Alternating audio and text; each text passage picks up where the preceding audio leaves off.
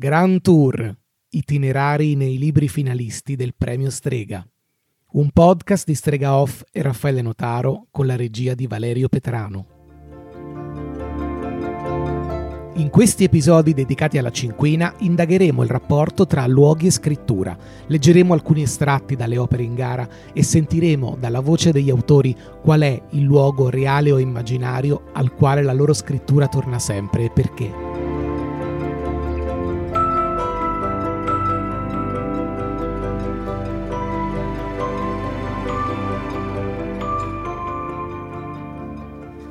La nostra mongolfiera letteraria si è messa in viaggio alla ricerca delle storie.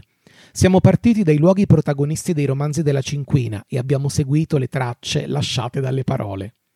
Perché quando non possiamo scoprire terre lontane, iniziamo a esplorare i luoghi della prossimità. C'è una mappa nascosta tra le pagine di ogni libro e interi mondi tra le vie dei nostri quartieri. Mettiamo in valigia i libri finalisti del premio Strega e andiamo alla scoperta dei luoghi che raccontano.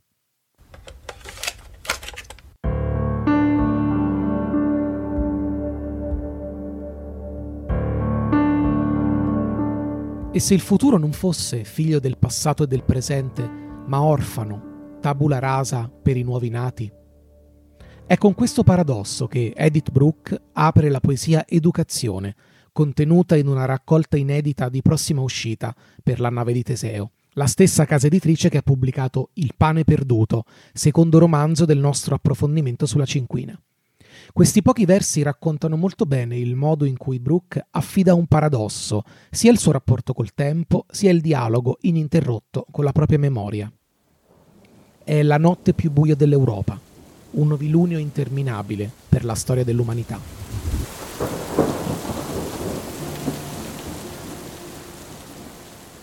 Il pane perduto di Edith Brooke racconta l'esperienza della deportazione di una bambina ebrea ungherese e della sua famiglia da un piccolo villaggio nel cuore dell'Europa dell'Est. In poco più di cento pagine, Brooke racconta il suo incubo a occhi aperti nei campi di concentramento, passando tra le atrocità dei campi di sterminio. Sono svolte miracolose e quasi casuali quelle che l'hanno portata, mordendo solo la tenacia del restare in vita, a sopravvivere a ogni incrocio nero che si è trovata di fronte.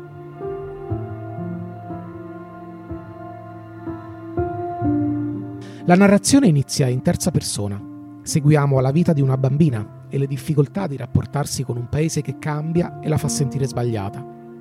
Questa trasformazione è subdola quanto incomprensibile, costante, inesorabile si insinua nelle maglie sociali in modo assurdamente normale, tanto che anche i bambini si sentono in diritto di commettere gli stessi gesti insensati degli adulti.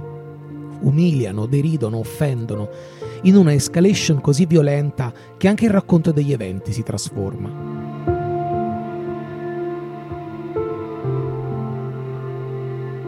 Quando i soldati bussano nel cuore della notte mentre la madre della bambina si era svegliata per terminare la preparazione del pane, quella bambina sconosciuta si appropria della voce.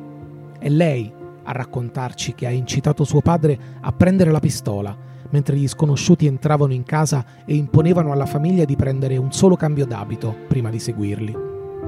È lei a raccontarci che sua madre continuava a chiedere che cosa ne sarebbe stato del pane sono suoi i fratelli e le sorelle da cui si separerà di lì a qualche ora.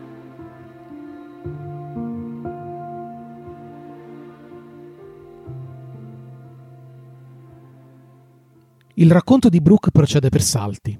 L'esperienza dei campi ha il tratto di una cronaca. È il compromesso che il testimone imbastisce con la memoria. Il testimone ha visto, è sopravvissuto, ma la sua storia è parziale non ci sono parole adatte per raccontare l'orrore. Questo primo distanziamento avviene nella lingua. Brooke scrive in italiano, una lingua che non le appartiene totalmente e che quindi si adatta perfettamente a raccontare la sua esperienza concentrazionaria. Scrittura come documento, che si avvale della non familiarità della lingua per essere il miglior resoconto possibile dell'orrore. E anche questa impossibilità di dire è un paradosso che si risolve solo continuando a narrare. L'orrore va detto, ripetutamente, anche quando nessuno vuole ascoltare. È il motivo per cui la bambina si riappropria dell'identità, pur non avendo più un nome. Dicte e Grattina, i nomignoli che portava nella sua vita precedente, sono ormai un ricordo lontano. Di lei è rimasto solo un numero. Il pane perduto però si offre al di là del memoriale, si spinge più avanti, oltre, nel tempo di una salvezza. Brooke racconta la difficile integrazione dopo il ritorno dai campi, le colpe che l'Europa continuava a mettere addosso ai sopravvissuti, quell'ostilità nel rappresentare un esempio vivente del fallimento della società civile. E c'è, grazie al fotogramma in copertina, un doppio ritorno a casa. Il primo subito dopo la liberazione, il secondo nel 1982 per il documentario di Laszlo Reves dal titolo La visita, che ha come protagonista proprio la scrittrice. Edith Brooke si tiene con la mano appoggiata a una parete diroccata, tutto ciò che resta della sua casa d'infanzia ormai in rovina. Ricordare, testimoniare. La vita prosegue con la stessa tenacia che ha tenuto in vita la testimone protagonista. Procede così tanto avanti da ricordarci che l'unico modo di dire ciò che non si può più dire è continuare a dirlo. A questo è dedicata la missione di Brooke, portare nelle scuole e nelle università la propria testimonianza. Ed è anche il motivo che la spinge a tornare sul memoriale, perché sente a 90 anni che il ricordo sta sfumando, scivolando via dalle pareti della sua mente. Il pane perduto ha già vinto il premio Strega Giovani 2021, segno che le parole trovano sempre un modo per attraversare il tempo e ricevere accoglienza in una casa diversa ma lasciamo che il pane perduto ci indichi l'itinerario più adatto per continuare questo viaggio. C'è la voce di Morgana Giovannetti a guidarci lungo la via. Finalmente, come fosse la liberazione, ci spostarono nei vagoni dalla Polonia in Germania. Ci misero in un campo con 32 baracche che si chiamava Dachau. Oltre un ponte appena intravisto, anche lì c'era quel fumo di cui parlava Alice. E anche lì c'erano una capò polacca di nome Lola e le sue compagne. Ma lì si lavorava finché non si crollava sotto il peso delle traverse dei binari. Il cibo era scarso e la debolezza aumentava. I tedeschi ci incitavano a lavorare più svelte, ridacchiando delle nostre facce smunte e dei nostri occhi affamati, mentre lanciavano i viewster per i loro cani lupo. Il freddo settembrino non faceva che raddoppiare le nostre sofferenze. Judith cercava di aiutarmi, ma come? Ciascuna doveva portare il proprio peso e sperare che quel lavoro per Ercoli potesse finire al più presto. E lì un giorno successe un miracolo. Un soldato, dopo aver mangiato, mi gettò addosso la sua gavetta con l'ordine di lavarla come ogni giorno. E dentro, nel fondo, mi aveva lasciato della marmellata, che per me era la speranza, il bene del cielo e della terra, la forza per andare avanti, la volontà di sopravvivere e credere che in fondo al buio c'è la luce. E come il male feconda il male, così dal bene nasce il bene. E qualche tempo dopo, che non è calcolabile né reale in circostanze estreme, io e Judith facevamo parte di un piccolo comando di quindici donne scelte per lavorare nella cucina di un castello, dove soggiornavano ufficiali dell'esercito con le loro famiglie. In cucina! Suonava come fosse il paradiso, la terra promessa della mamma, in contatto con il cibo pelare le patate, le carote, le rape bianche e rosse, pulire i cavoli. Spiavamo lo sguardo del giovane militare che ci sorvegliava e alla sua prima distrazione, svelte, buttavamo nella bocca qualche buccia, qualche punta di carota e foglie di cavolo. Se una donna SS non mi avesse dato uno schiaffo del tutto immotivato all'uscita, ogni mattina, e qualche volta non ci avessero trattenute per assistere all'impiccagione dei ragazzi con la lingua di fuori, avremmo potuto dirci fortunate e se alla fine del lavoro i bimbi degli ufficiali non ci avessero sputato addosso con delle smorfie disgustate. Certo, di umano avevamo poco, e lì spaventavamo come loro spaventavano me che, al di là del dolore, mi chiedevo cosa sarebbero diventati questi bambini crescendo. E lì, in quel castello, a pochi chilometri di cammino dal campo, mi capitò il secondo miracolo.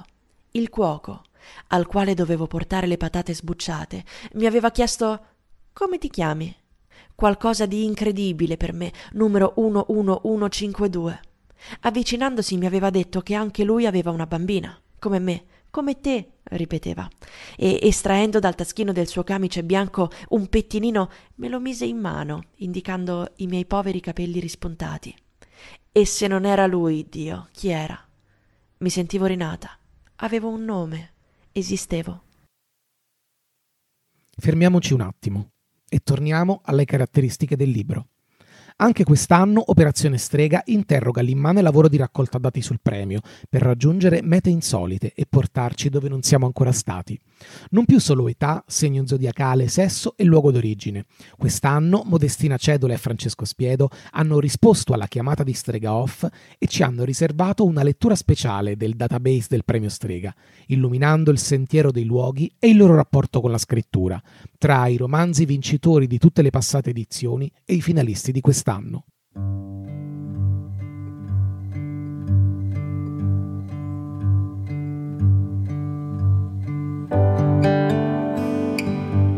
Tra i libri presenti in cinquina, Il pane perduto è quello che percorre più chilometri, sia nel tempo che nello spazio. La storia infatti comincia in un piccolo villaggio ungherese, ma si sposta e segue le vicende di Brooke e della sua famiglia arrivando in Germania, paesi balcanici, poi Monaco e Marsiglia, con un'unica agognata meta, la Palestina. Ma il viaggio non termina qui. Atene, Istanbul, Zurigo, Napoli e Roma, dove Brooke vive ancora oggi. Buona parte della storia è ambientata quindi all'estero, come soltanto il 12% dei libri stregati, ma in luoghi reali, come il 48% dei casi. Non solo luoghi, tra cui i campi di concentramento di Birkenau, Auschwitz, Dachau e il complesso di Kaufering, ma anche un viaggio nella storia, dagli anni 30 fino ad oggi. Quindi il testo è un viaggio nel tempo, come soltanto il 25% degli stregati, ma in buona parte è ambientato nel passato, come il 49% dei vincitori. Brooke propone un romanzo che se da un lato asseconda i parametri più vincenti, dall'altro si pone come un'anomalia nel panorama strega. L'aspetto più significativo è quello dell'autobiografia. Queste non hanno mai riscosso un grande successo, però è curioso notare come l'unico libro totalmente autobiografico ad aver trionfato sia stato Lessico familiare di Ginsburg nel 1963.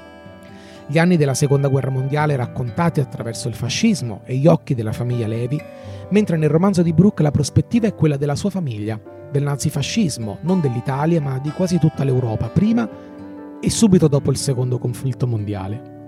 Se escludiamo i romanzi in parte autobiografici come Via Gemito di Starnone, vincitore nel 2001, è da 58 anni che l'autobiografia manca la vittoria. Che sia l'anno giusto? Edith Brooke alias Corto Maltese, sempre in viaggio. All'età di 9 anni, Edith Brooke bambina scrive a Dio una lettera col pensiero. Sono passati 80 anni e oggi è di nuovo in dialogo con lui. Gli scrive La memoria è il mio pane quotidiano. Quali sono le coordinate dell'orrore? Chi lo abita? Come se ne viene fuori? La bambina scalza aveva già perso qualcosa. Un nastro rosso che fermava i capelli. Le era stato strappato dalle mani della pazza del villaggio ungherese, lì dove si stava costruendo la casa di famiglia. Di certo le sarebbe costato un rimprovero. È quindi da un filo, forse, che inizia a sciogliersi la treccia di questa storia.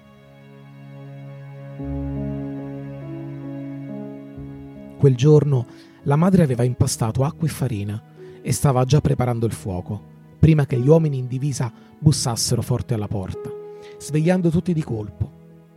Prima che potessero domandare chi è, la porta cedette e due gendarmi intimarono di uscire entro cinque minuti. Il pane, il pane, aveva gridato la madre della bambina. Il tempo dell'infanzia era sparito in quel momento d'un tratto il mondo passato non c'era più. I luoghi dell'universo puro, reali o immaginari, avrebbero continuato ad avere dei nomi, dall'Ungheria alla Polonia, dalla Polonia alla Germania e poi in Germania, da Cao, fine dei giochi.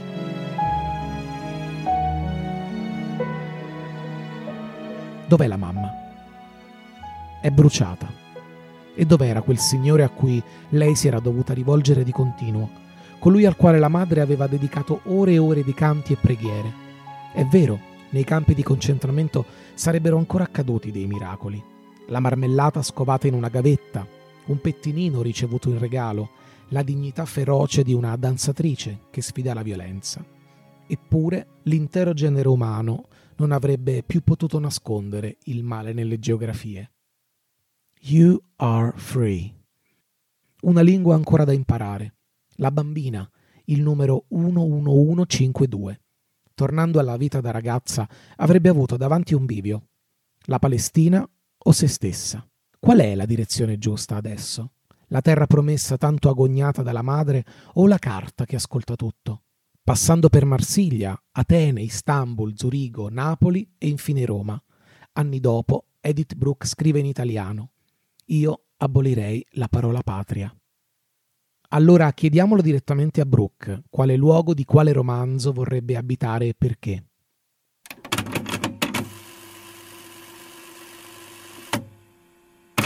È uno dei libri di Henry Roth, che è emigrato in America da, all'inizio del secolo, è ritrovato in qualche maniera proprio paese, era molto primitivo ancora l'America all'inizio, è una cosa bellissima che mi ricorderò sempre, è un grossissimo volume di lerici. E sono sorpresa perché non sapevo nemmeno che esistesse un terzo Roth, no? al di fuori di, di Joseph Roth e Philip Roth.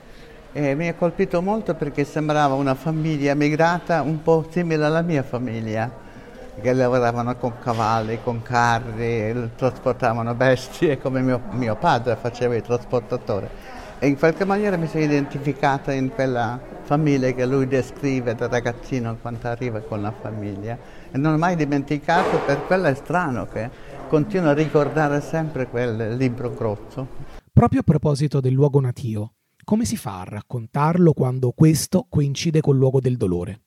Eh, rimane sempre, secondo me, il luogo natio molto importante e molto profondo in noi.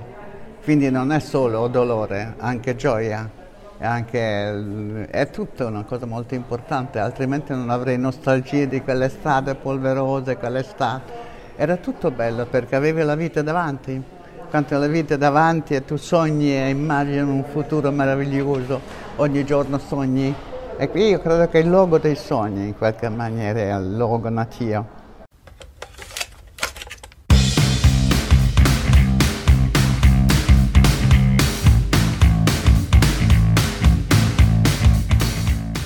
Nostro Grand Tour continua tra gli itinerari dei libri finalisti del premio Strega.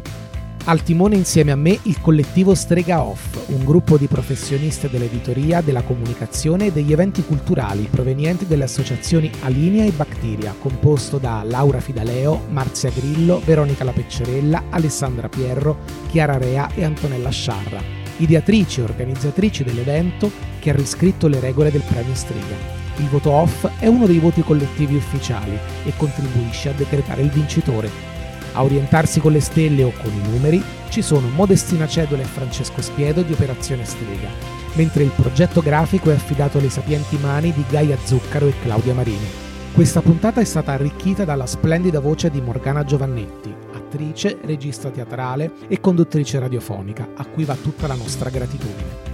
Io sono Raffaele Notaro, alla regia c'è Valerio Petrano. In ogni viaggio, anche quando ci sembra di andare alla deriva, ricordiamoci di fare sempre affidamento sulle storie. E questo è il nostro approdo più sicuro.